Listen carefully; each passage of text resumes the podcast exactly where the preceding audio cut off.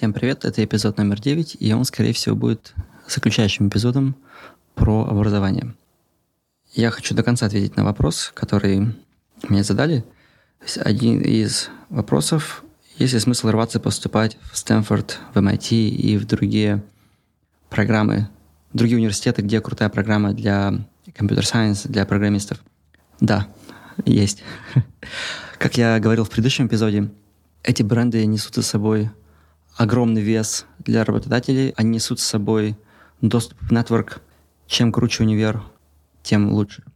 Чем более известное имя. И конкретно именно это программы. То есть, допустим, если говорить про известные программы, есть, например, Carnegie Mellon. Да, это университет, он находится, если не ошибаюсь, в Питтсбурге.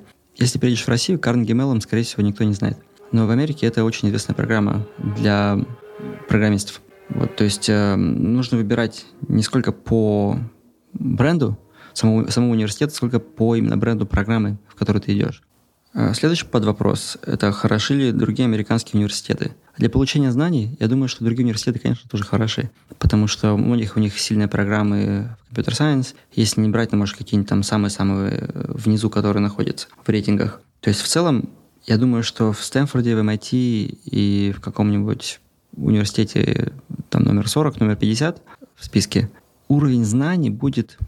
То есть я думаю, что в Стэнфорде будет, конечно, покруче, но там будет хуже не на порядок. Он хуже будет, ну, на условные десять-двадцать процентов. То есть чего-то будет, может быть, там не хватать по качеству проф- профессуры, по их возможности, по их способности отвечать на вопросы и так далее. Но эти универы все равно хорошие. И это образование, именно знание, оно будет, будет хорошее. Но оно не дает такой доступ в нетворк. И оно не открывает двери так хорошо, как открывают двери топовые университеты. Но тем не менее, важно понимать тоже, что самая важная дверь, которая открывается после университета, это первая дверь. Дверь, в которую ты попадаешь после универа. И многие компании топовые, ну, сейчас, скажем так, климат не очень хороший, потому что многих увольняют, сокращения и так далее. Скажем так, в хорошие времена все равно была такая нехватка кадров э, программистов, что набирали всех отовсюду, смотрели на знания, на то, как люди проходят интервью, на их опыт. То есть университет не имел такого большого значения. И когда ты попадаешь в условно Google, то, в принципе, твое образование уже не имеет большого значения, когда ты попадаешься в какую-то следующую компанию. Потому что ты уже получил этот запас кредита доверия благодаря бренду, который у тебя на резюме есть. Третий подвопрос. Или, может, нафиг вообще универ набираться практики сразу? Я рекомендую послушать мой эпизод про фундаментальные знания. Без универа этих фундаментальных знаний не получишь. То есть самоучкой ты можешь нахвататься практических знаний, научиться писать на разных фреймворках там, и так далее. Но придя, опять же, в какую-нибудь крутую контору, типа того же Гугла, этого будет недостаточно. То есть нужны прямо серьезные способности и знания по алгоритмам. Даже если ты на работе не будешь писать алгоритмы, это будут проверять на собеседованиях. И алгоритмы теоретически можно натаскать самостоятельно, но для этого все равно нужна какая-то фундаментальная база. Либо какие-то экстраординарные способности, которые позволят тебе просто без, без подготовки разобраться в очень сложных концепциях. Поэтому если ты идешь, если есть реально желание построить крутую карьеру как программист, то я считаю, что нужно идти учиться на крутую программу Computer Science. Следующий вопрос. Что ценят компании, если только начинаешь? Насколько обращать внимание именно на название универа, который ты заканчиваешь? Смотри предыдущий эпизод про дипломы и корочки. Хороший универ придает тебе вес. Также, если компании нанимают, скажем, не так много людей, если там нет какой-то дикой просто «а, нам нужно быстрее всех нанять». Если нанимают ограниченное, ограниченное количество людей, то у людей с более крутым универом больше шансов не быть отсеченными ботами. Вот. С этой точки зрения... Эм, Крутые универы, конечно, ценятся. Плюс, как я уже говорил в предыдущем эпизоде, у людей, которые проводят собеседование, у них есть байас. Они могут обращать внимание на... и будут обращать внимание на название университетов, и к тем, кто закончил более крутые университеты, будет более такое фаворитское отношение. Поэтому это тоже стоит учитывать. И следующий вопрос. Если бы ты сейчас заканчивал школу, и у тебя были бы те возможности, что есть у современных школьников, какой бы путь обучения для дальнейшей карьеры в ай ти ты выбрал? Тут, наверное, я должен сказать следующее. Весь этот тренд с ай ти, в ай ти, в ай ти, я его не очень люблю в целом как тренд. То есть я не имею ничего против людей, определенных людей, людей, которые помогают войти в ай ти. Я понимаю, что всем нужно зарабатывать, что все хотят идти туда, где есть деньги, где трава зеленее. У меня, наверное, такой сентимент. Из-за того, что я был ранним компьютерщиком еще в середине девяностых, когда я учился в школе, был тинейджером. И дальше, наверное, вплоть до... Ну, вплоть, не знаю, до какого даже времени. То есть ай ти, программирование и, скажем, все технические специальности, они были для гиков. То есть там не было такой кучи денег, как сейчас. Там были деньги, да, но можно было больше зарабатывать, работая в банке где-нибудь, чем программистом. В банке я имею в виду на какой-нибудь должности в бэк-офисе, там, не знаю, опрувить какие-нибудь контракты, да, как некоторые мои однокурсники делают, ну и делали после окончания универа. И люди, которые работали в ай ти, они были заинтересованы в этом, они, у них горели глаза. Мы все были вот, гики, объединенные какими-то общими идеями. То есть сейчас ай ти превратилось в такую индустрию, куда просто все ломятся, потому что там есть заработок. И опять же, да, ничего плохого там нет. Но почему это вызывает у меня такую реакцию? Ну, не только ностальгия. Когда в ай ти были люди в основном, которым это прямо сильно нравилось, горели глаза.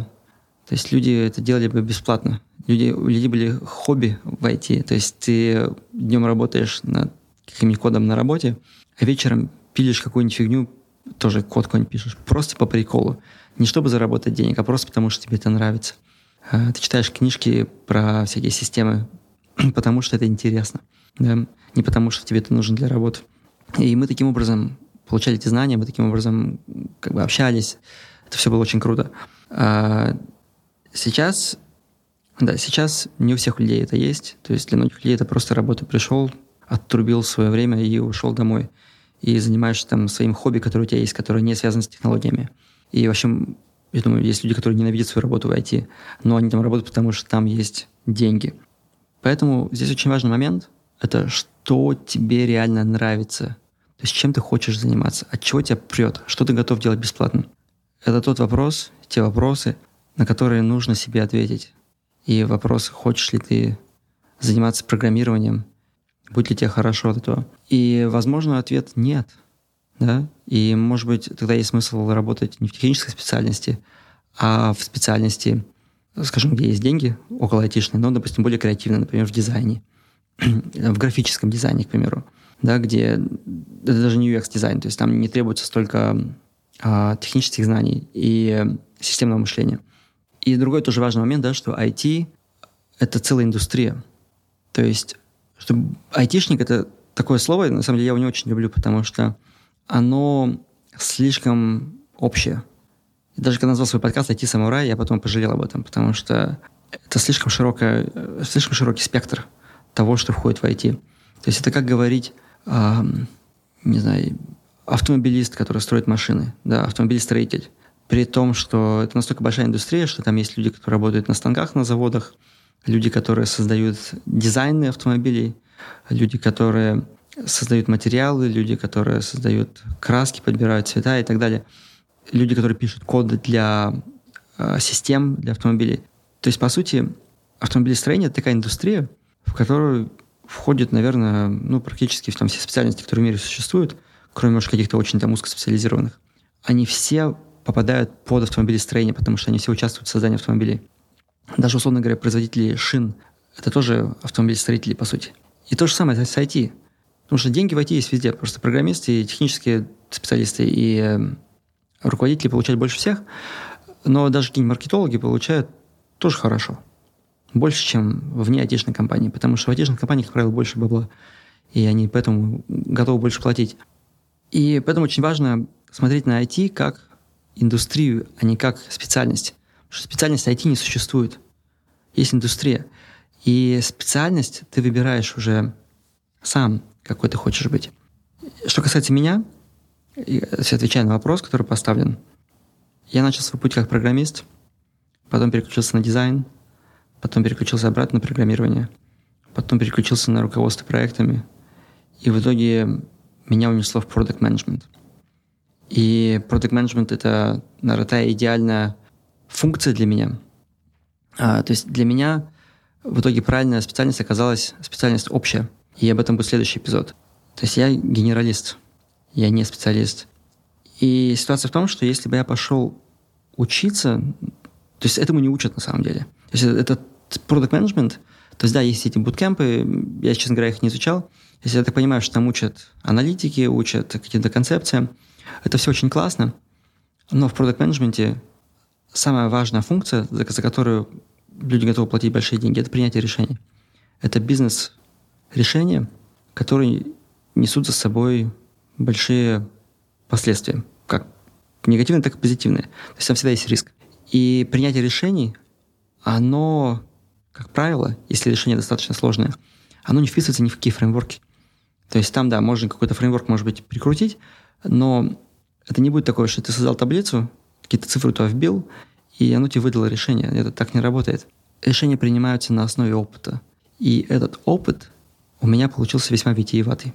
Возможно, мне, мне нужно сделать отдельный эпизод про свой опыт, чтобы люди чуть лучше поняли, как я вообще пришел к тому, что пришел. Если это интересно, напишите в комментариях. Я могу рассказать про свой опыт э, достаточно детально. Э, если говорить в двух словах, то да, я учился на программиста, потом пришел в управление проектами, у меня был свой бизнес в Иркутске э, по созданию сайтов и программного обеспечения. Потом я работал курьером, развозил посылки. Потом я работал в э, аналитике данных пять лет. Потом вернулся обратно к управлению проектами и продакт-менеджменту. И потом уже я получил степень эм би эй, ушел в product management, оттуда я метнулся в управление разработчиками, в engineering management, оттуда я обратно метнулся в product management, и пока что я нахожусь в product management, но я чувствую, что это для меня, а, мне тесно здесь. Поэтому я занимаюсь этими различными всякими проектами, типа этого же подкаста, потому что это позволяет мне а, быть большим генералистом, чем я могу позволить себе быть на работе, скажем, в рамках большой системы. Вот, но это все отдельная тема. На этом будем заканчивать. А я, собственно, забыл ответить на вопрос. Что бы я сделал сейчас? Я бы не стал ничего менять. Я бы оставил все как есть. До новых встреч. Услышимся позже.